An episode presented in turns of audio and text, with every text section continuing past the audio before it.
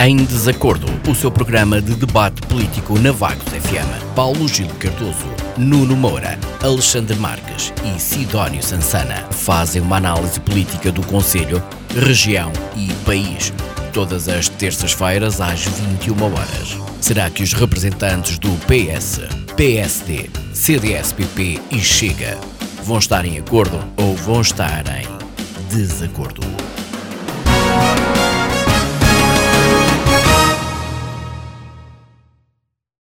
Olá, muito boa noite. Estamos de volta com mais uma edição do Em Desacordo, o seu programa de debate político de terça-feira à noite aqui na Vagos FM. Comigo tenho o plantel completo hoje aqui com uma substituição. Nuno Moura vai estar a ser substituído por Pereira de Moura. Como destaques, vamos ter um tempo para assuntos prévios. Vamos fazer uma análise ao relatório do Auditor Externo sobre a situação económica e financeira do primeiro semestre de 2021, um dos pontos da Assembleia Municipal Extraordinária que decorreu esta segunda-feira.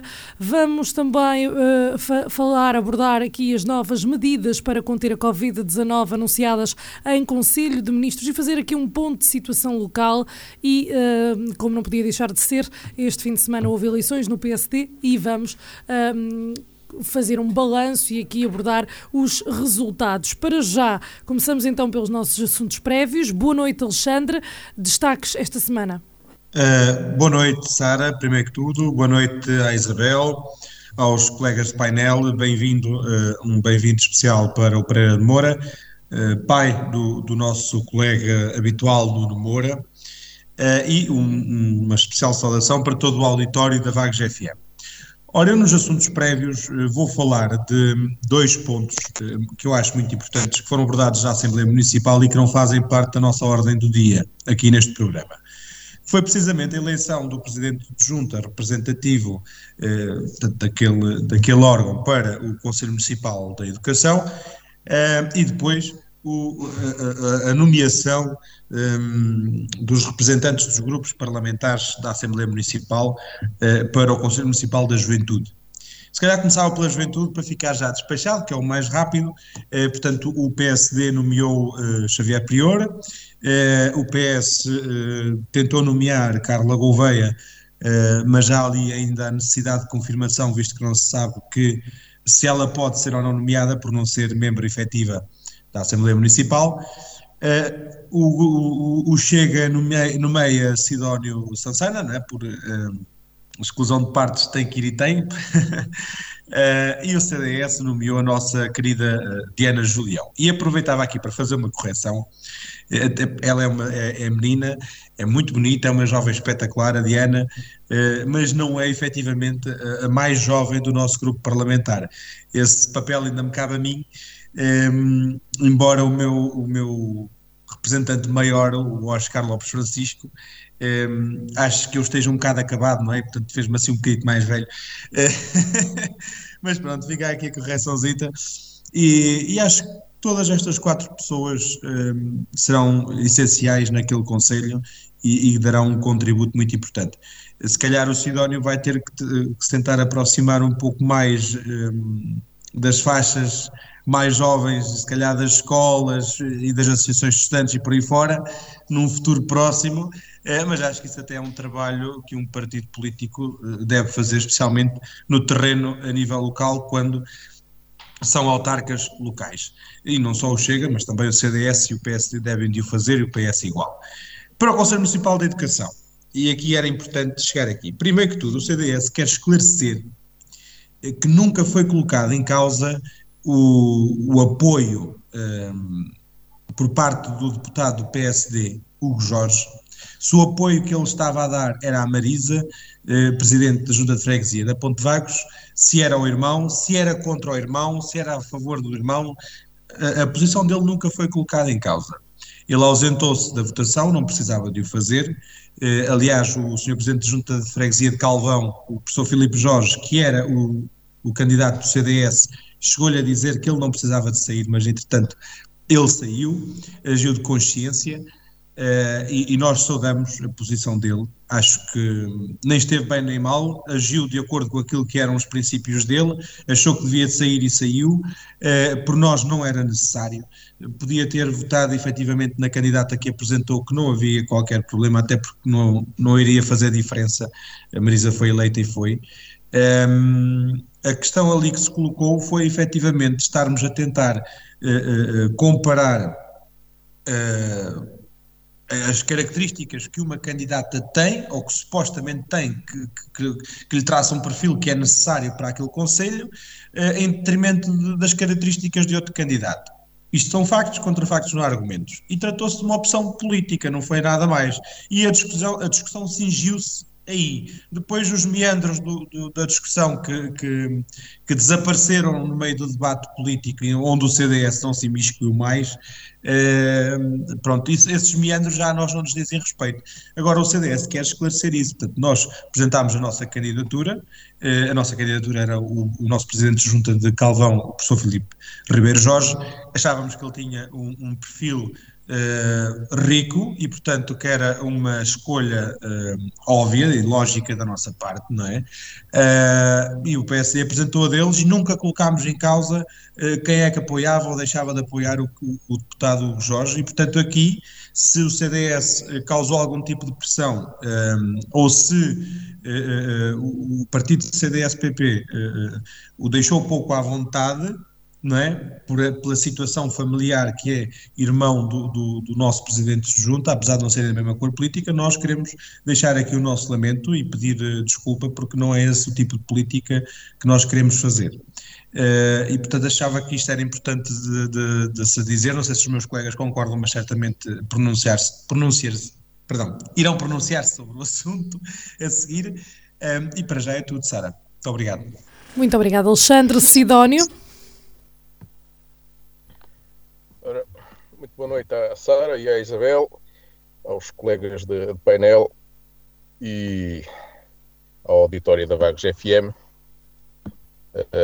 Eu começo também por pronunciar um bocado sobre esta questão que o Alexandre levantou em relação a estas votações. Em primeiro lugar, também se calhar, como ele disse, já estou um bocado entradote para comissões que tratam de assuntos de juventude.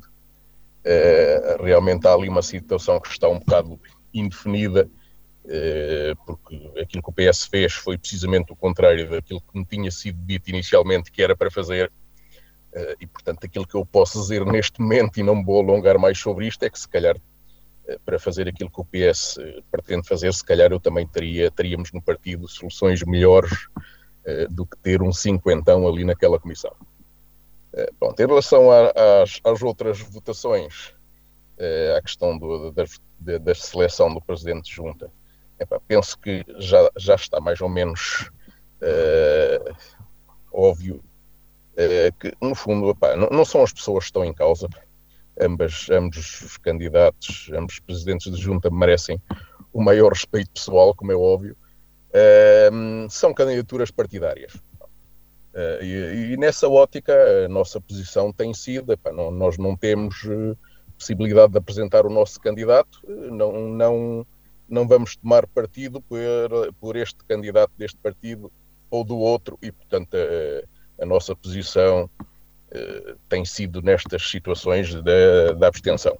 No dia em que nós tivermos uma capacidade de intervenção, de alguma forma, aí poderemos rever a nossa posição. De resto, eu só gostaria era que depois as discussões à volta disto não entrassem muito pela conversa de taberna. Quando a coisa vai para esse campo, eu não estou lá, não me meto nesse tipo de discussão. Acho que é possível ter as discussões sobre estes assuntos sem ir por aí. Agora, se não se importam, eu vou ao ponto prévio que eu tinha mesmo pré-programado. Eu gostaria de falar, portanto, à frente se calhar vamos falar de avanços e recuos da governação a propósito da pandemia. Eu tinha pensado em falar um bocado sobre um outro avanço e recuo que tem a ver com a anunciada extinção do CEF, de Serviço de Estrangeiros e Fronteiras, mas que na sexta-feira passada foi adiada por 6 meses, na sequência de uma proposta apresentada pelo PS e que foi aprovada pelo Parlamento.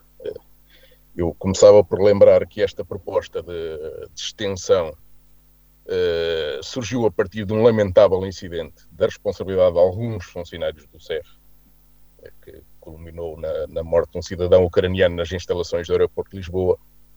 E, portanto, este episódio particular em que foram coautores alguns inspectores do CEF justifica principalmente a responsabilização criminal e civil destes indivíduos, embora se possa admitir a responsabilidade civil da entidade patronal para quem eles exerciam funções, e não vou aqui discutir os valores de indemnização que foram pagos e que são públicos e a celeridade com que isso foi decidido, porque não é o mais relevante aqui na questão.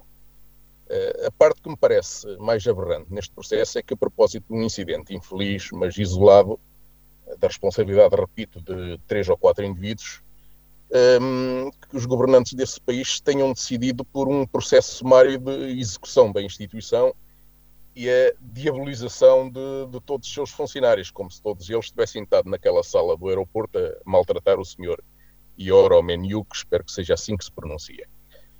O CEF, como aliás se reconhece nos pressupostos que agora ditaram este adiamento da extinção, tem uma função essencial no controle de fronteiras, ainda mais acentuada nestes tempos de pandemia que estamos a viver e que são pouco propícios a este tipo de experimentalismos com transferências de competência. E já agora, parece-me que pouco vale transferir pessoas do CEF de um sítio para outro, de instituição, se elas levarem os vícios atrás. Não é? Presumo que a ideia não seja pôr novas pessoas a fazer os mesmos trabalhos. Se calhar mudam de instituição, mas as pessoas em muitos casos serão as mesmas. Eu acho que o que era preciso era exigir o maior nível de resposta ao CEF, formando os funcionários, para que os imigrantes que trabalham, que respeitam a nossa cultura, que mantêm a funcionar muitas das nossas empresas, e já agora para aqueles que passam a vida a dizer que nos chega, somos xenófobos, não sei o que mais, eu estou a dizer isto, este parágrafo é a pedido de alguns imigrantes com quem falei, que me disseram que o que era preciso fazer quando eles lá vão tratar da sua renovação da autorização de residência e que perdem um dia de trabalho e pagam muito dinheiro por um mero ato de proforma burocrático, que essas pessoas passem a sair das instalações do CEF sem se queixarem da falta de sensibilidade, para usar um eufemismo, com que às vezes são tratados. Portanto, o que era preciso realmente era alguma formação para que este tipo de coisas deixem de acontecer. Por isso, o que se espera do próximo governo, para quem vai transitar afinal a decisão sobre este processo, seja ele qual for, é um pouco do bom senso que atualmente já pouco se reconhece nas trapalhadas do Ministro da Tutela, tanto Eduardo Cabrita. Muito obrigado. Muito obrigado, Sidónio. Paulo Gil, boa noite. Assuntos prévios. Boa noite, Sara. Boa noite à Vagos FM, ao seu auditório, quem nos ouve. E aos meus colegas de debate. Acho que já foi esmiuçada alguns assuntos da Assembleia Municipal. Apenas quero referir e que o PS acabou por referir também, que tem a ver com a eleição dos representantes da Assembleia da Comunidade Intermunicipal. E que esperava-se, e seria de bom tom, que o Partido Social Democrata e a sua bancada tivesse tentado arranjar uma lista e não fazer uma lista sozinho. Aliás, o PS contactou nesse sentido e até durante o debate, se as pessoas quiserem ouvir, está online a transmissão da Assembleia. Eu não me vou alongar sobre isso, mas seria sempre bom que houvesse, como é uma representação dos vaguenses, que houvesse de alguma forma, se houvesse uma lista conjunta de todos os partidos representados na Assembleia Municipal, e seria de bom tom e uma operação de maturidade política. E acabou por haver duas listas, o PSD com a sua lista e uma lista do CDS e do Partido Socialista, que acabou por ter um elemento do CDS, que era o primeiro da lista. Portanto, os representantes na CIRA ficaram em 3 um, salvo erro, 3 do PSD e 1 do CDS. Sim, eu confirmo, Paulo Gil. Sim. Passando à frente e deixando esses assuntos da Assembleia para a Assembleia, nós temos que falar sobre a questão do planeamento e da fiscalização de obras em Vagos, porque isto é uma calamidade. A zona industrial de Vagos parece uma zona de guerra, parece que explodiram lá várias bombas, e é intransitável completamente. Eu compreendo, e nós compreendemos que a obra tem que ser feita, mas alertámos, e já há mais de 2 meses, que deveria ter sido feito um planeamento para fazer a obra por fases e não provocar aquilo que neste momento está a acontecer, que é uma calamidade. Aquilo é uma zona de guerra, é intransitável qualquer estrada na zona industrial. Portanto, era uma questão de planeamento e depois a questão de ordenamento e sinalética enquanto a obra se executa. Aliás, tem lá uma sinalética à entrada, logo da zona industrial. Só lá falta mesmo o proibido circular, porque de resto está lá tudo, mas pronto.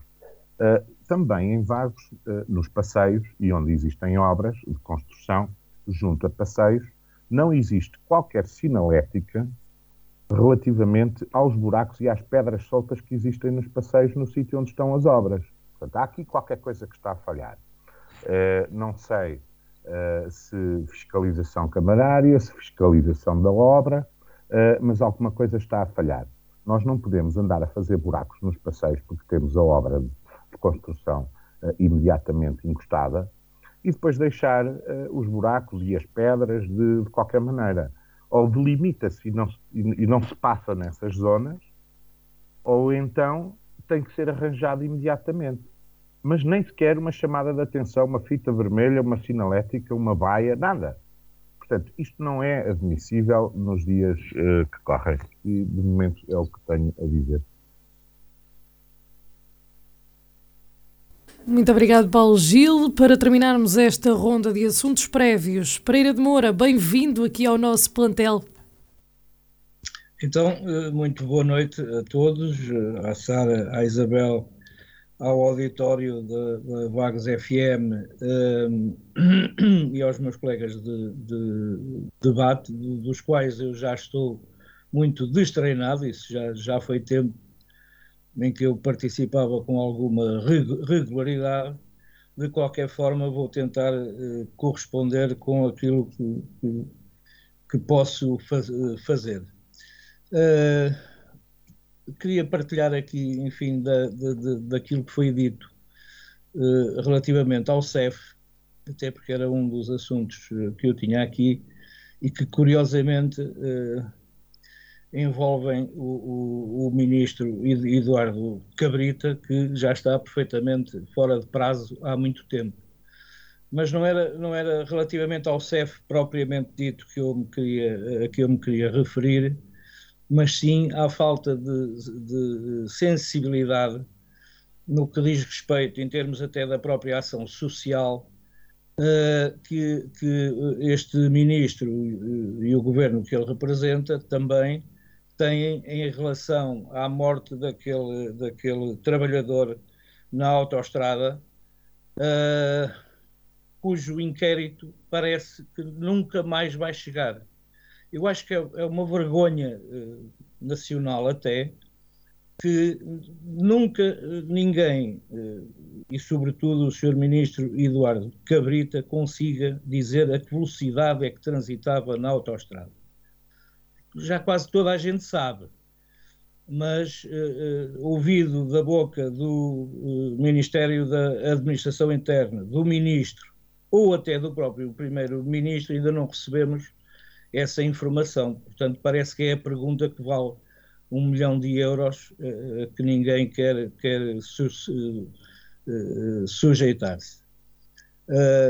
Portanto, este é o reflexo daquilo que os nossos ministros e, sobretudo, o nosso primeiro-ministro, que é quem assume toda a responsabilidade pelo seu governo, transmite aos portugueses. Por outro lado, E um dos outros assuntos tinha a ver também com o facto de, neste momento em Vila Real, estarem 30 turmas isoladas ou em isolamento profilático, o que mais uma vez vem revelar que é nas escolas, ou têm sido nas escolas, que têm aparecido os grandes focos de transmissão deste vírus. E o Governo, de facto, parece não querer ver isso. Eu acho que temos que salvaguardar, sem dúvida alguma, a educação dos nossos jovens, mas acima da educação estará a sua saúde e a saúde dos seus pais e dos seus avós. E, portanto, era preciso ter um cuidado especial com isso. Já sabemos que os computadores que foram prometidos, os 600 mil, também nunca mais aparecem.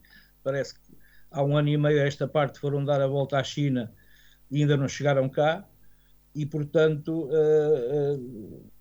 é óbvio que com todas estas preocupações eu não sei onde é que nós vamos chegar. Por outro lado, e porque eu penso que também vamos falar nesse assunto mais à frente, eu acho que deviam ser tomadas medidas, enfim, mais preventivas do que aquelas que estão neste momento para entrar em vigor amanhã, mas nesse aspecto só o futuro nos dirá. Eu não queria ser muito alarmista, mas haveria que, com todo o cuidado, permitir que este ano pelo menos as famílias pudessem reunir com maior segurança. E é só. Muito obrigado, Pereira de Moura. Vamos então aguardar, porque esse será então um tema que vamos discutir e haverá aqui uma abertura para podermos opinar relativamente a esse tema. Para já damos entrada então no nosso programa, nos temas propostos para esta semana. Como eu já referi, vamos fazer uma análise ao relatório do Auditor Externo sobre a situação económica e financeira do primeiro semestre de 2021. Vamos, como já o Pereira de Moura falou, abordar aqui as novas medidas para conter a Covid-19 anunciadas em Conselho de Ministros e que entram em vigor já a partir de amanhã. Vamos também aqui fazer uma interligação ao ponto de situação local e ao aparecimento de uma nova estirpe já também aqui no nosso país, e depois finalizaremos o nosso programa com as eleições do PSD, ou melhor, com o resultado destas eleições. Para já volto ao Alexandre e pergunto à Assembleia Extraordinária, vários pontos aqui em destaque. O Alexandre falou já em alguns. Relativamente a esta análise, a este relatório do Auditor Externo, o que é que lhe cabe dizer, Alexandre? Olha, primeiro, Sara, cabe-me aqui acrescentar um final àquilo que o Pereira de Moura acabou de dizer. Eu não concordo que o ministro Eduardo Cabrita esteja fora de prazo. Eu sou da opinião que todo o governo, os 70 e tal membros do governo, estão fora de prazo. E aqui é que está a diferença. Um pouco como o nosso executivo camarário também está fora de prazo, mas sabe-se lá como o PS continua a ganhar as legislativas e o PSD continua a ganhar as autárquicas. Mas isso já são outros 500. Agora aqui, em relação a este relatório, que é o nosso primeiro ponto de ordem do dia, eu tenho a dizer o seguinte. No final da Assembleia Municipal, eu até disse ao Sr. Presidente que tinha sido salvo pelo bongo, porque ele não tinha tempo para responder às questões finais que o CDS colocou. Questões muito importantes, não é? Primeiro que tudo, nós no CDS achámos que o documento é muito parco em termos de informação, é muito fraco, mas não é fraco pela natureza portanto, dos resultados, mas sim pela natureza própria da constituição do documento. Não sei se me estou a conseguir fazer entender. É muito simples. Isto é o documento dos primeiros 6 meses do ano, até 30 ou 31 de junho. Não é? No dia 1 de julho, okay, os valores a serem refletidos num documento daqueles podiam estar completamente diferentes daquilo que estavam no último dia do mês a que diz respeito. Portanto, não há aqui grandes análises que nós possamos fazer a partir deste documento. Este é o primeiro ponto. Segundo ponto, o próprio Revisor Oficial de Contas admite que há uma ausência de uma imposição legal, não há obrigatoriedade por parte da Câmara Municipal em entregar certos documentos como relatório de gestão, demonstração de resultados, demonstração de fluxos de caixa, notas ao balanço e às demonstrações de resultados, não é? O anexo, entre outro tipo de documentos, que ajudariam a ter aquele relatório muito mais detalhado. Não é obrigatório, não há uma lei que obrigue a Câmara Municipal a fazer isso.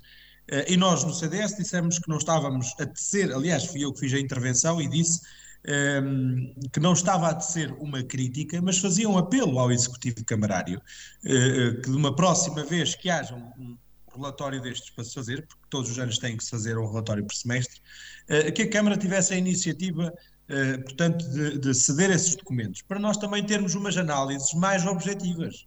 Não é? Até porque o relatório foi só para tomar conhecimento, a Assembleia não tem que votar nada, mas nós temos que tomar conhecimento, porque é o trabalho da Assembleia, primeiramente, escrutinar e fiscalizar o quotidiano da nossa Câmara Municipal e do trabalho do Executivo.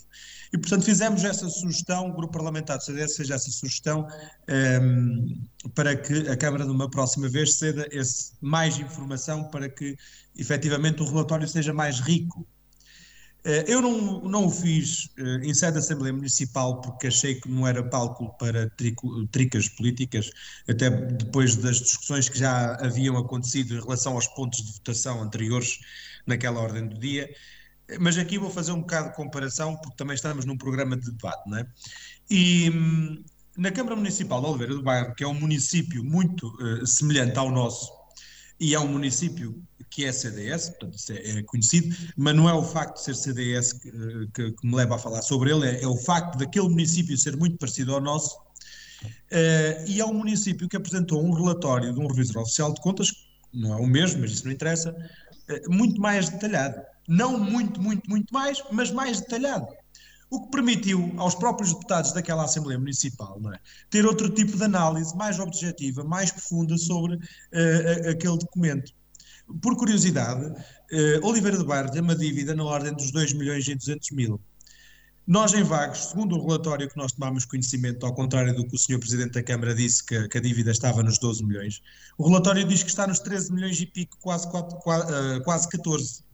Portanto, estamos aqui a falar de 12 milhões a mais de dívida do que tem o nosso município vizinho, não é?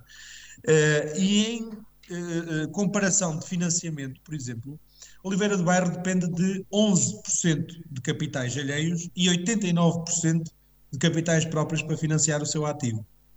Portanto, vejamos aqui a grande diferença, não é? Ok? E não estou, atenção, apesar de ser um município CDS, não estou a atribuir tudo apenas ao atual Presidente de Câmara e à sua equipa, que são do CDS, porque ganharam agora o segundo mandato, mas antes a Câmara era do Partido Social Democrata, se não estou em erro, o Pereira de Moura saberá corrigir-me se estiver em erro. É um trabalho contínuo, não é? E aqui aquilo que é de ressalvar é o tipo de gestão que aquele município tem tido e que nós não temos tido, porque para municípios tão parecidos, como é que há resultados tão dispares? Alexandre, eu peço-lhe que conclua, por favor. Sim, para concluir. E, portanto, nós achámos que aquele relatório era fraco, fizemos esse apelo e essa sugestão ao Sr. Presidente da Câmara e dissemos as nossas preocupações. E agora, só mesmo para terminar, as questões importantes que nós falámos na segunda ronda de intervenções foi, porque a deputada do Partido Socialista, Carla Gouveia, tinha falado nas transferências de capitais e falou em instituições das IPSS. E nós já tínhamos programado para a segunda ronda falar nessas transferências de capital, mas falar efetivamente sobre as transferências também para as juntas de freguesia. Saber quanto é que se deve a que juntas, a quais juntas e porque é que a situação da Junta de Freguesia de Calvão ainda não está resolvida. Tanto tempo envolvido, não é? E no fim, ou aliás, antes da questão das transferências de capitais, ainda falámos também da questão do financiamento das autarquias locais. Porque há a suspensão da lei, penso que é a lei 75, não está cá o nosso Nuno Moura para me corrigir, mas penso que não estou em erro, é a lei 75, que levanta um teto de 20% da margem de endividamento total para endividamento da própria Câmara Municipal. Penso que não me estou aqui a engasgar muito, é isto que diz a lei. E essa lei foi suspensa por causa da pandemia, o que possibilita à Câmara Municipal contrair mais dívida, portanto num valor total ou de máximo na ordem dos 7 milhões. Ora, neste momento nós temos cerca de 13 milhões e pico de dívida, mais 7 milhões em cima, vamos para os 20 milhões de dívida outra vez. E o que é que acontece? Acontece que essa lei do financiamento do teto dos 20% é uma lei que dificilmente o próximo governo, seja ele PS, seja ele PSD, seja ele PSD, CDS, seja lá quem for, dificilmente é uma lei que não vai ser reposta, porque essa lei é um dos mecanismos de qualquer governo central para ajudar no combate à subida do déficit nacional. E, portanto, como nós sabemos, não é, o próximo governo terá todo o interesse em baixar déficits, não é, e apresentar resultados. E muito dificilmente essa lei não vai ser reposta e não vai ser levantada novamente. Quando isso acontecer, não é, o que é que vai ser depois? Muito Qual bem. Será a estratégia do município? Alexandre, vamos aqui passar para ouvir a opinião dos seus colegas de plantel e passo então a palavra ao Sidónio para falarmos deste ponto aqui de uma forma mais breve, peço eu, Sidónio, sobre este ponto aqui da Assembleia Municipal. Ok, muitas coisas o Alexandre já aflorou realmente. A dívida do município de Vagos não é propriamente confortável, não é? E eu também concordo com essa questão de, eventualmente, se as contas se descontrolarem, um dia vamos, num futuro não muito distante, somos capazes de ser sujeitos a algum controle por parte do Governo da República. Portanto, é preciso realmente estar atento aos sinais deste relatório. O relatório realmente tem muito pouca informação, é preciso tentar adivinhar muito o que é que quer dizer cada um daqueles números e às vezes não é fácil, mas há ali dois ou três sinais de alarme.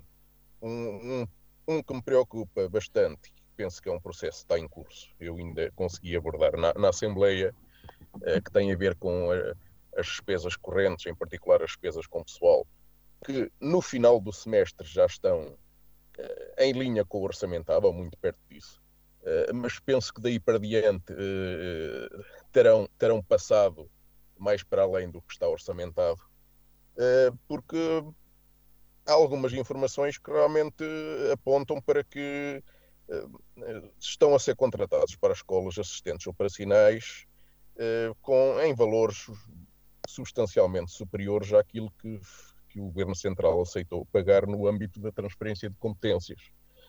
Eu deixava só aqui este número, para não me alongar mais sobre isto, 25 assistentes operacionais a mais são €500 mil de despesa por ano.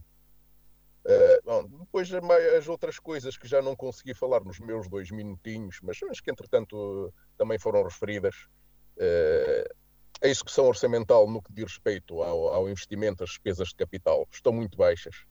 Obviamente, as despesas de investimento, do bom investimento, é a despesa que interessa, não é? É o bom investimento que mais tarde vai dinamizar a economia do município e vai gerar receita. Portanto, o investimento bom é útil, só é mau se for feito em elefantes brancos. Portanto, no primeiro semestre, no final do primeiro semestre, realmente isso foi referido por alguém, a taxa de execução está muito baixa. E, portanto, quando a taxa voltar para o normal, e espera-se que sim, isso também coloca alguma pressão sobre as contas e sobre o endividamento, porque o dinheiro para o investimento tem que vir de algum sítio. Essencialmente eu penso que poderíamos ficar por aqui, porque lá está, o resto seria quase um exercício de adivinhação em função dos poucos mapas que estavam distribuídos. Obrigado. Muito obrigado, Sidónio. Paulo Gil, concorda aqui com os seus colegas? Eu tenho alguns comentários a fazer relativamente a isto, e que foram os comentários que nós fizemos também em sede da Assembleia. Primeiro, que realmente a análise é muito limitada. Uma auditoria que se resume a 4 páginas, ou 5, não é nada de extraordinário. E respeita só aos primeiros 6 meses. Mas mesmo assim conseguem-se ver aqui algumas questões que levantam dúvidas e levantam outras questões. Portanto, em termos genéricos, a única rubrica orçamental da despesa corrente que se aproxima da execução, se pensarmos em duodécimos e em meses, é a das despesas com pessoal. porque de resto isso não acontece nas outras. Note-se que, por exemplo, a aquisição de bens e serviços ficou 15 pontos abaixo dos 50%, portanto há aqui uma falta de execução. E que na aquisição de bens e serviços ficaram por realizar mais de 1.100.000 euros, o que permite concluir que a Câmara ficou aquém da atividade que poderia ter desenvolvido, portanto ficou muito aquém da atividade em pelo menos 1.100.000 euros. Primeiro, e as questões que se põem: será que a Câmara ficou ou deixou despesa para fazer no segundo semestre, tendo em conta o calendário eleitoral autárquico? E nós vimos a proliferação de alguns arranjos de estradas, etc, etc. Também a Câmara poderia ter dado apoio adicional para fazer face ao impacto de Covid. Recorde-se que o Partido Socialista tinha proposto apoios no pagamento das rendas e nas despesas de gás e eletricidade. Não é legítimo a Câmara estar a poupar despesa social no exato momento em que temos a maior crise económica dos últimos 100 anos. Em termos de despesa, o dado mais relevante é que a Câmara só ter conseguido realizar 21,6% do investimento de aquisição de bens de capital, portanto, isto na primeira metade do ano. 4 em cada 5 obras previstas não saíram do papel. Na primeira metade do ano, 4 em cada 5 obras não saíram do papel.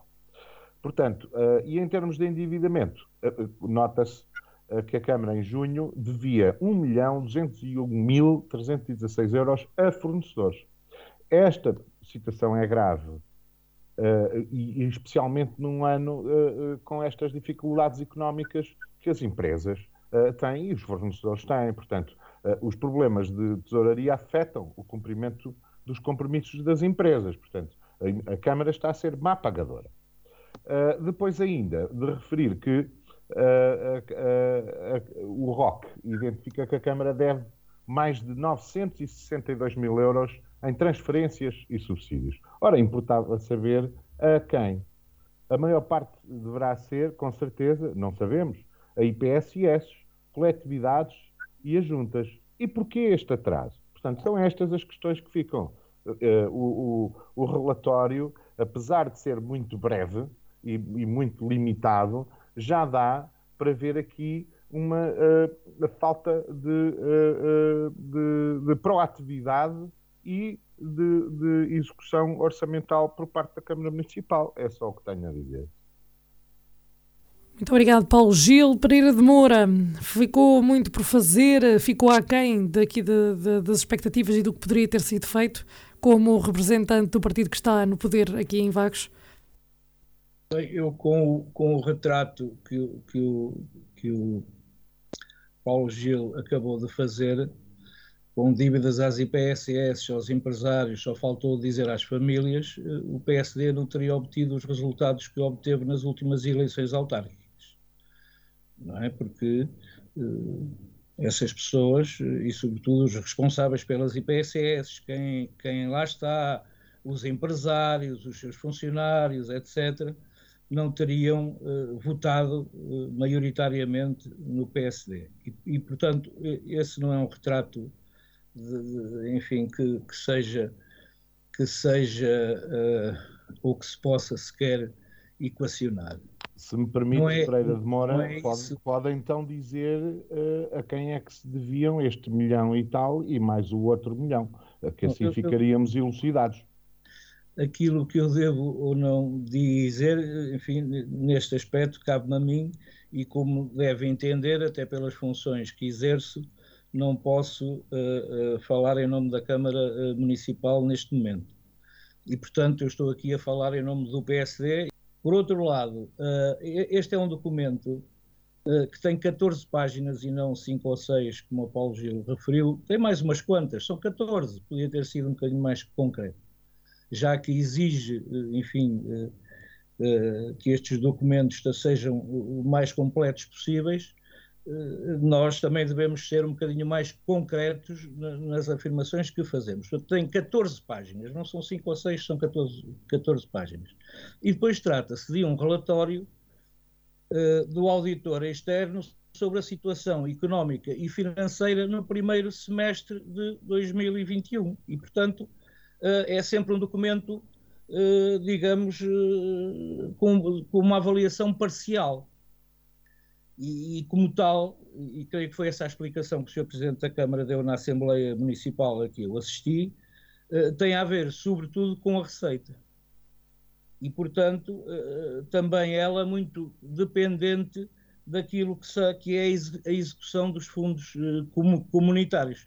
Aliás, ele deu até o exemplo de que em outubro recebeu 1,5 milhão de euros da obra de Rines Sanchesquias, com a qual a Câmara Municipal não estava a contar, e portanto isso iria modificar completamente, se tivéssemos recebido em junho, ia modificar completamente aquilo que são os resultados que estão explanados aqui neste relatório. E portanto, eu acho que será fácil de perceber que uma avaliação total só deve ser feita quando forem apresentadas as contas de gerência e então aí sim poder-se-ão fazer todas essas perguntas e apresentarem-se todas essas críticas, às quais naturalmente o Sr. Presidente da Câmara saberá responder. Por outro lado, estavam previstas de facto a execução de algumas obras, nomeadamente a Rua da Fonte e outras, que entretanto ainda não se deram início e não demos início exatamente, isto às vezes é-se acusado um bocado por ter cão e por não ter, porque se fosse antes das eleições autárquicas eram as obras eleitorais. E, portanto, não quisemos estar a incorrer nesse risco. Mas elas vão, de facto, ocorrer durante o ano de 2022, de certeza absoluta. E, portanto, eu tinha aqui alguns apontamentos que, entretanto, em relação às despesas com pessoal a que o Sr. Sidónio Sansana se referiu, pois naturalmente terá a ver com essas transferências de competências, com a transferência de competências, e essa contratação dos assistentes operacionais acontece porque há a necessidade de proteger e de criar maior segurança, digamos, às crianças que estudam nessas escolas, e se é essa necessidade, a Câmara Municipal não se pode poupar esforços para resolver esses problemas. E, portanto, quanto ao planeamento e fiscalização das obras, o Sr. Paulo Gil também pode ficar tranquilo que as obras são devidamente planeadas, são devidamente fiscalizadas. Pontualmente pode haver, de facto, uma outra pedra que saia num passeio, às quais nós estamos sempre atentos e resolvemos logo de imediato. É preciso muitas vezes ter conhecimento delas, como devem entender com a área que o nosso Conselho tem, os nossos fiscais não passam permanentemente nos mesmos locais e muitas vezes são os próprios cidadãos que nos chamam a atenção via e-mail ou por outra via telefónica para esse efeito e nós resolvemos de imediato tudo aquilo que nos faz, todo esse tipo de informações que nos fazem chegar. Muito obrigado, Pereira de Moura. Pergunto ao plantel se tem algo mais a acrescentar sobre este tema. Sim, eu gostava de referir novamente a questão da dívida a fornecedores. Em junho, a dívida a fornecedores, e ao que está no relatório, era 1.201.316 euros. E a falta de transferências e subsídios eram 962 mil euros. Eu não estou a inventar nada. É o que está no relatório. E estes dois valores somados dão 2.163.316 de dívidas ou faltas de transferências ou de subsídios. E isto tem que ter uma explicação. Porque é que existe um valor tão grande relativamente ao pagamento a fornecedores e também nas transferências. Ainda falando da questão dos passeios e das fiscalizações, há várias semanas que o passeio em frente ao Centro de Educação e Recreio, que tem calçada levantada e pedras soltas acumuladas. Há várias semanas. Portanto, além de se ter, o passeio já é reduzido e ainda por cima vai-se manter, já percebemos porquê, já deram todas as justificações e mais algumas relativamente às fachadas, dos prédios, etc. Mas, com a proteção de obra que existe, ele ainda ficou mais reduzido com a vedação. Ou tornavam aquele passeio não circulável, isolavam-no, ou então arranjavam ou deixavam a calçada como devia ser, porque está há várias semanas. Portanto, isto não, só não vê quem não quer. Muito obrigado, Paulo Gil. Podemos então dar seguimento aqui ao nosso... Eu gostaria só, se não se importa... Sim, Pereira de Moura, sim. Se é que aceitam, ainda relativamente a este assunto. É que o Paulo Gil sabe perfeitamente que naquela área, e agora já sei a que passeio é que se está a referir, porque eu faço esse percurso a pé diariamente e, portanto, conheço perfeitamente bem. Eu não sei se o Paulo Gil passa lá tantas vezes quanto eu, mas eu faço diariamente, a pé. E, portanto, sei bem a que é que me estou a referir. A movimentação de máquinas é permanente naquele passeio. Se eu for lá hoje reparar as pedras da calçada que estão fora do sítio, amanhã elas vão estar novamente fora do sítio. Oh, e, Pereira de Moura, então vedem o passeio. Nós não podemos, mas essa é uma máquinas questão. Constante, vedem. Mas essa é uma questão. As pessoas passam a circular do outro lado. Ou é para poupar a ocupação de espaço público por parte do dono de obra? Isso é que eu não percebo. Mas essa é uma questão que iria prejudicar as pessoas que circulam daquele lado. É óbvio que as pessoas que lá circulam, e que seja do meu conhecimento, não houve ainda lá qualquer tipo de acidente, ninguém caiu naquele passeio, as pessoas continuam a passar lá com cuidados, é certo, mas continuam a utilizá-lo.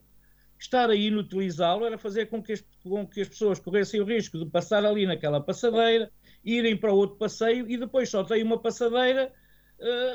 Quem for para o lado norte só tem uma passadeira depois da Misericórdia e portanto tornava-se a coisa muito mais complicada, acho eu.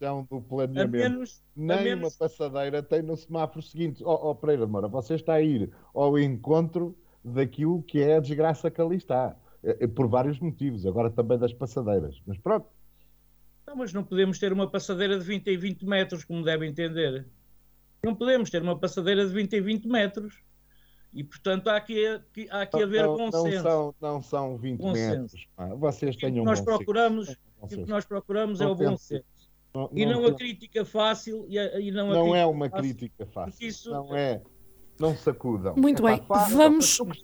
Penso que estamos em condições de avançar no nosso programa. Ainda temos 2 pontos a discutir e o tempo é escasso. Avançamos então para as novas medidas que foram anunciadas para conter a Covid-19 e que vão entrar em vigor já a partir de amanhã. O ponto de situação local, no sentido em que os casos continuam a aumentar e também já o surgimento de casos em Portugal da nova estirpe, a Omicron.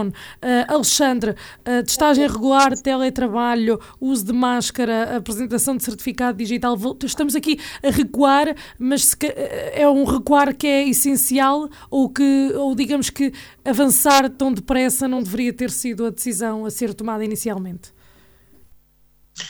Sara, eu vou ter primeiro que responder a uma coisa que foi dito no ponto anterior, porque eu não me inscrevi para a segunda ronda, porque achei que não era preciso. É assim, primeiro que tudo, o Pereira de Moura parece que anda nas nuvens, porque não pode estar a falar de Vagos. Porque se os prazos de resposta do município são imediatos, não está a falar de Vagos. E se é preciso, ainda agora a responder ao Paulo Gil, falou em acidentes, ninguém se aleijou, as pessoas passam... É preciso alguém aleijar-se para se fazer o que é preciso? É preciso. Eu conheço vários que já morreram nas estradas de Vagos, estradas essas que tinham sido avisadas ao município, que não tinham sinalética, que estavam cheias de buracos, em péssimas condições, pessoas minhas que lá morreram, ainda hoje não se fez nada, e é desse tipo de prazos que o senhor está a falar. Eu nem me costumo pôr nas discussões entre o PS e o PSD, mas neste momento tive que me pôr. Portanto, vamos lá ter cuidado com aquilo que a gente diz. Tanto da parte do PS como da parte do PSD, mas neste caso o PSD, porque é o partido que está no governo e aquilo que disse não está correto. No governo não, no executivo da Câmara. Em relação às medidas, é assim, eu tenho a dizer que, e aqui também é um tema que me é muito querido, que é o seguinte, são sempre os mesmos a levar na casaca. Lá vai a restauração novamente, restaurantes, cafés, bares, discotecas, etc., levar na casaca. Atenção, que há espaços em que eu compreendo, bares e discotecas, eu sei, eu ando na universidade, eu vejo como é que são as coisas, e sei que as pessoas muitas vezes não respeitam. Mas, por exemplo, a parte da restauração, no que diz respeito a restaurantes, a cafés, que não têm disso ou tentam não ter disso, não é? São os mesmos sempre a levar na casaca. E de certeza que se isto tiver que fechar em janeiro, como foi o ano passado, não é? A coisa vai correr muito mal. Vejam bem que António Costa já disse que as aulas só recomeçam, seja para quem for no dia 10 de janeiro.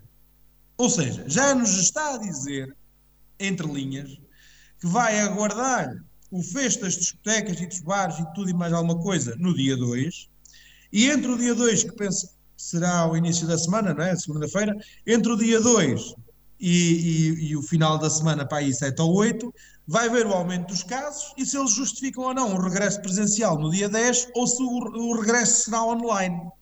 Não é? Muito bem. Já são aqui sinais entre linhas de que as coisas vão voltar àquilo que estavam há um ano atrás. Sidónio, portanto, é sinal de que estamos a voltar há um ano atrás? Pelo menos estamos a voltar há 2 meses atrás. E sim, penso que, já disse isso antes, continuo convencido disso, há muitos sinais disso, de que estaremos a voltar para um confinamento mais semana, menos semana, mais mês, menos mês. Há sinais disso, já foram aqui referidos, eu também confirmo, eu também tenho conhecimento de escolas onde estão a ser mandadas para casa turmas inteiras numa espécie de confinamento parcial. E depois já começam a aparecer os encarregados de educação dos alunos que estão na escola a perguntar, então, mas os colegas dos meus filhos estiveram com esses que foram para casa, se calhar estão contaminados, porque é que os nossos estão na escola? Portanto, a pressão para o fecho completo nestas escolas já é muito elevada, porque realmente a pressão nas escolas em termos de Covid está em níveis extremos, mais se calhar do que noutros setores.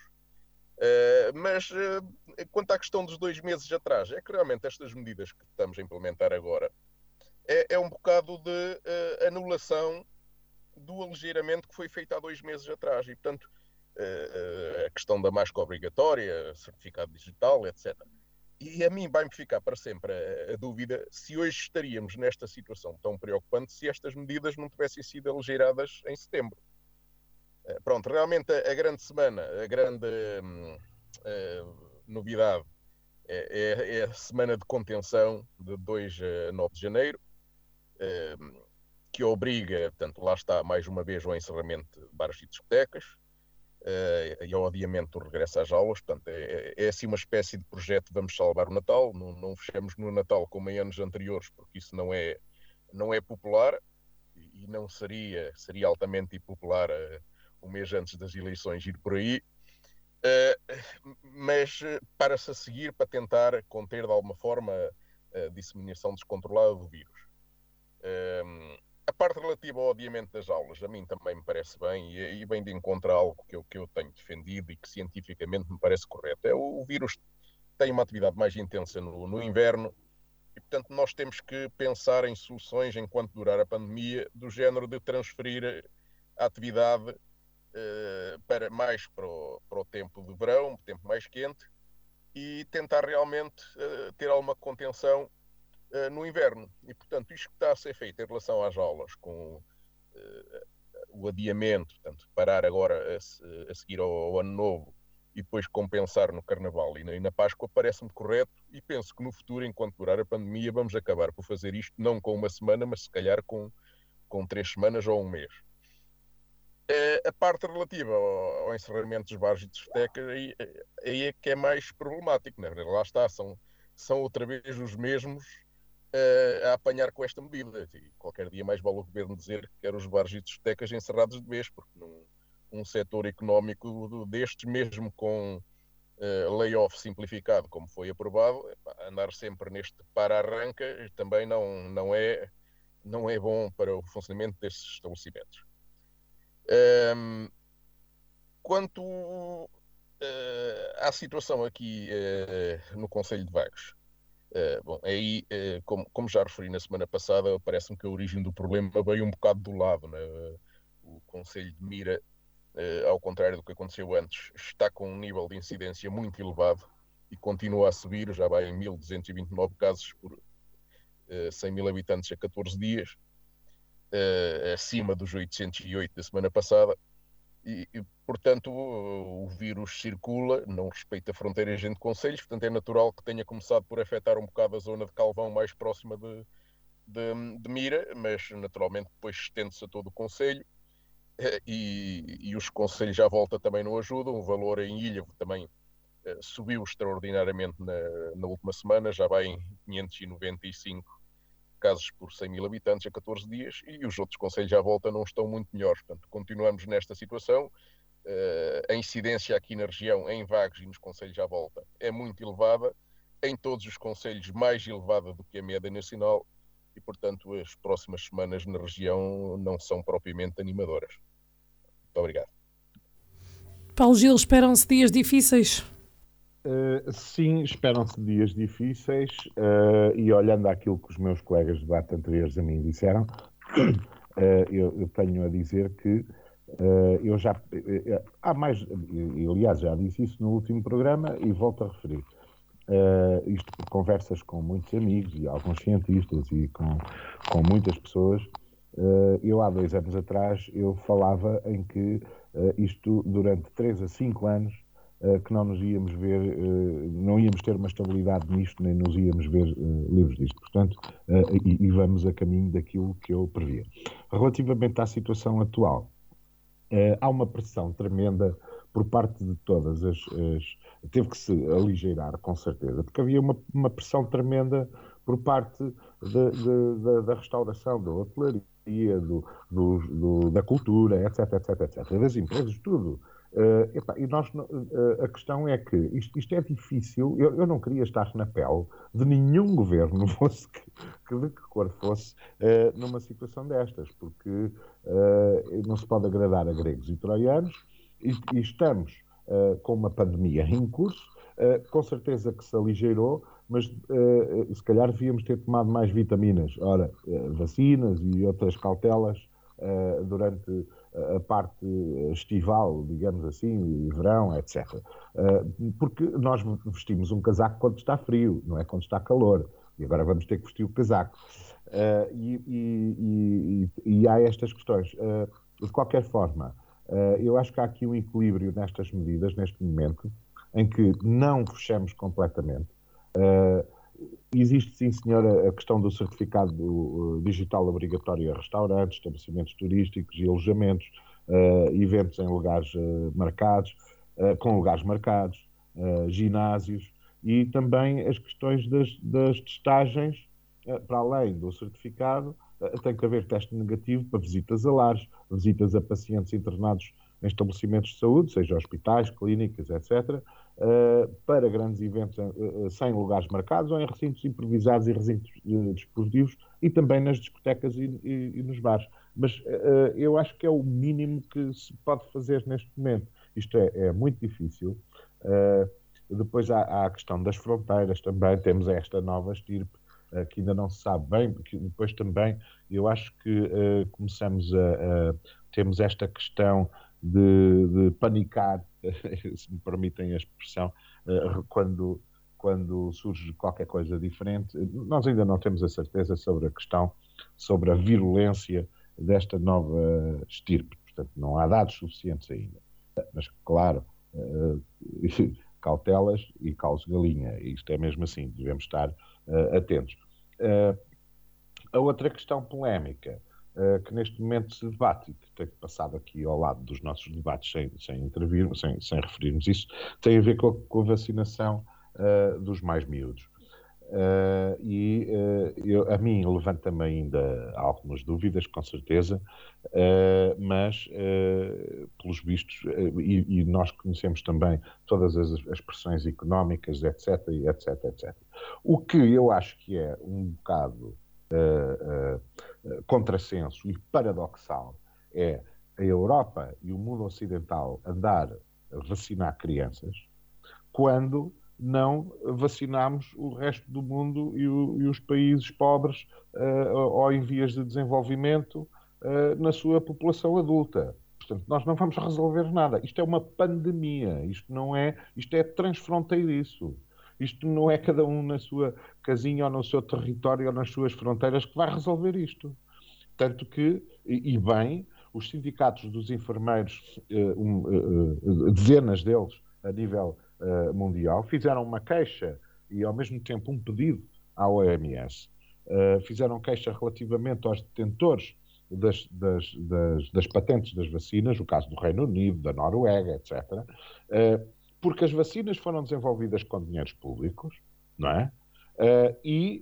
Agora deveria haver alguma devolução desse investimento também publicamente e relativamente ao mundo, ao resto do mundo, inclusive a África Austral, a América do Sul, os países asiáticos, etc., e os países em vias de desenvolvimento, que têm taxas de vacinação baixíssimas. Portanto, nós não vamos resolver isto só aqui dentro das nossas fronteiras e fechando fronteiras. Isto é um contrassenso e temos aqui um problema global e que não está a ser atacado globalmente. Isto parece um bocado aquilo, salve-se quem puder. Muito obrigado, Paulo Gil. Temos que ter outro tipo de atitude. Muito obrigada. Pereira de Moura, concorda? Sim, eu concordo genericamente com tudo aquilo que foi dito. E, portanto, sobre este assunto não me queria pronunciar muito. Agora, não quero deixar de dar uma resposta ao Sr. Alexandre Marques, que não é pelo facto de falar aos berros que tem mais razão que os outros, porque isso eu não lhe permito que aconteça, embora tenha toda a liberdade para o fazer. Porque, de facto, o senhor conhece pouco daquilo que é o trabalho autárquico. Eu ouvi-o com atenção, não o interrompi e, portanto, é assim que faço, respeito a opinião das outras pessoas e portanto, quando chega a minha vez de falar, também espero que as outras pessoas me respeitem nesse sentido. E portanto, o facto de falar aos berros, naturalmente aprendo com os colegas do seu partido, que andam todos aos berros a nível nacional e ninguém se entende, mas pronto, isso é uma questão diferente. Dizer-lhe que quando o senhor quiser tem a porta da Câmara Municipal aberta e a do meu gabinete para lá passar, para eu lhe mostrar os e-mails de munícipes a agradecerem a prontidão com que a Câmara Municipal corresponde às reclamações que eles enviam relativamente a muitas matérias. Quando o senhor quiser, tem a porta aberta. Eu costumo lá estar até às 20 horas, mais ou menos, portanto terá tempo também para o fazer, para eu lhe mostrar que de facto as reclamações que chegam à Câmara de Vagos sobre qualquer matéria são sempre respondidas e são tratadas com a brevidade, com a maior brevidade possível. Todas. E tenho lá muitos e-mails de muitos munícipes a agradecer a prontidão com que a Câmara corresponde aos seus pedidos. E, portanto, não é verdade aquilo que o senhor disse, eventualmente pode haver um ou outro caso, como há em qualquer outra organização, seja ela qual for, e que não permita que essa brevidade seja assim tão rápida, mas pode ser apenas um caso pontual. Portanto, está perfeitamente à vontade para lá passar quando entender que o senhor... Eu nunca ouvi lá e portanto, fala muitas vezes sobre coisas que não conhece, que não sabe, mas pronto, ainda é um jovem, terá algum tempo também de vida, muito tempo de vida para aprender. Mas, sobretudo, nós devemos falar sobre coisas que conhecemos. E o senhor, sobre esse aspecto, não conhece nada. E, portanto, muito bem. sobre este assunto era o que eu queria referir. Muito obrigado, Pereira de Moura. Vamos então para o nosso último tema, as eleições no PSD que decorreram então este fim de semana, e volto ao Alexandre e relembro, Alexandre tem menos de um minuto para falar neste tema. A eleições foi Rui Rio e Paulo Rangel, com Rui Rio a assegurar aqui a sua vitória e a liderança do partido. Sim, eu espero que o nosso Presidente da República, o professor Marcelo Rebelo de Sousa, já tenha vindo prestar auxílio às vítimas, ao Paulo Rangel, aos militantes do PSD de Vagos e a essa catrefada toda de gente que levou uma lambada no último fim de semana. Eu não vou falar muito sobre este assunto, não gosto de me imiscuir na vida política interna dos outros partidos, tento comentar o mais objetivamente possível. No CDS as eleições não aconteceram. Não vou pronunciar sobre o que é que apoio Nuno Melo ou Chicão, porque já tinha dito logo no primeiro programa, quando rebentou isto, que não o iria fazer. Agora, eu não estava aos berros, levantei o tom de voz simplesmente porque me emocionei um bocado. Eu posso falar da Cristiana e da prima que morreram no Estradão de Calvão, muito antes de fazer aquele... a mostra de alcatroamento. Eu posso falar do Christophe que morreu na rua, que venha... Muito obrigado, Alexandre, já nos estamos aqui a extrapolar.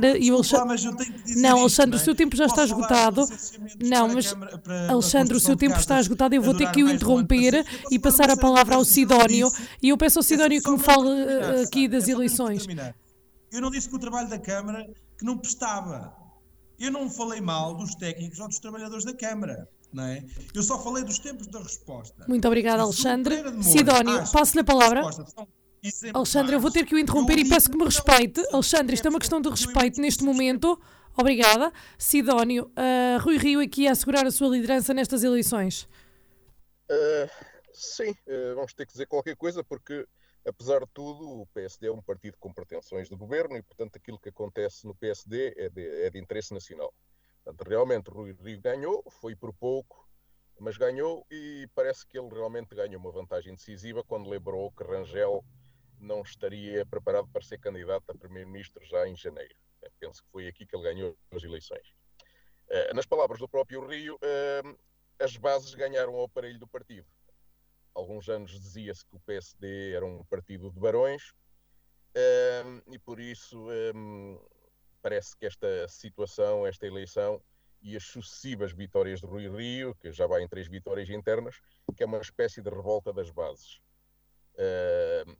A questão que fica é, para quem pretende concorrer a primeiro-ministro, com que nomes é que ele conta para formar um governo, não é? Quem seria, por exemplo, o seu ministro das Finanças, que tirando o próprio Rui Rio não se consegue descortinar mais alguém.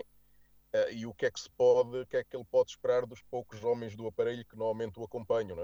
Salvador Malheiros, José Silvano, nos últimos dias Alberto João Jardim. E por isso, a menos que Rui Rio vá depois arregimentar muitos dos quadros do partido que apoiaram Rangel, Rui Rio arrisca-se a ter ganho a sua 3ª eleição interna, mas mais uma vez arrisca-se também a perder para o PS logo a seguir. E agora, se este cenário se confirmar, a pergunta que fica é o que é que as bases e o aparelho do partido vão dizer da liderança de Rui Rio já daqui a 2 meses. Obrigado. Muito obrigado, Sidónio. Paulo Gil, a liderança do Rui Rio vai estar aqui sob escrutínio, digamos assim, agora nos próximos tempos? Com certeza, a dele e de todos os políticos e de todos os líderes. É assim que funciona a democracia e é assim que são julgados os líderes, não é? Se Rui Rio não tiver um bom resultado nas próximas legislativas, poderá ter problemas novamente internamente, mas isso é normal. É normal, faz parte da vida partidária e é cíclico, com certeza. Assim como António Costa, se não tiver um bom resultado e se não conseguir ganhar as eleições, também será posto em causa a sua liderança, mas qualquer um. Relativamente à questão das eleições e entre Paulo Rangel e Rui Rio, eu até achei que foi uma disputa até amena, digamos assim. Não foi nada como aquilo que se viu relativamente às tricas internas no CDS, que parece um saco de gatos, e o PSD pelo menos teve mais algum decoro, digamos assim, apesar do calor da campanha, etc. Tenho ainda aqui a dizer outra coisa, é que o PSD, e especialmente o nosso Presidente de Câmara de Vagos, o Dr. Silvério Revelado, tem errado sempre nos candidatos que escolhe, aos quais se alia, e inclusive fez uma declaração, enquanto Presidente de Câmara, de apoio a Paulo Rangel, mas juntou-se a Santana Lopes e perderam, esteve do lado de Montenegro e perdeu, e agora com Paulo Rangel perdeu novamente, e isto denota que eventualmente poderá haver algum afastamento relativamente às estruturas. Eu espero bem que não, e isto cada um é livre de apoiar quem quiser, com certeza. Muito bem. Paulo Gil, obrigada. Pereira de Moura, poderá haver aqui um conflito interno ou nem por isso? Não, eu acho que não há conflito interno algum. As eleições internas em qualquer partido é uma manifestação da sua própria vitalidade e, portanto, resultam de um processo que já vinha, digamos, a ser preparado há algum tempo. Rui Rio é, de facto, o líder do PSD que se manteve mais tempo na oposição, portanto, vão lá 4 anos já de presidência do PSD.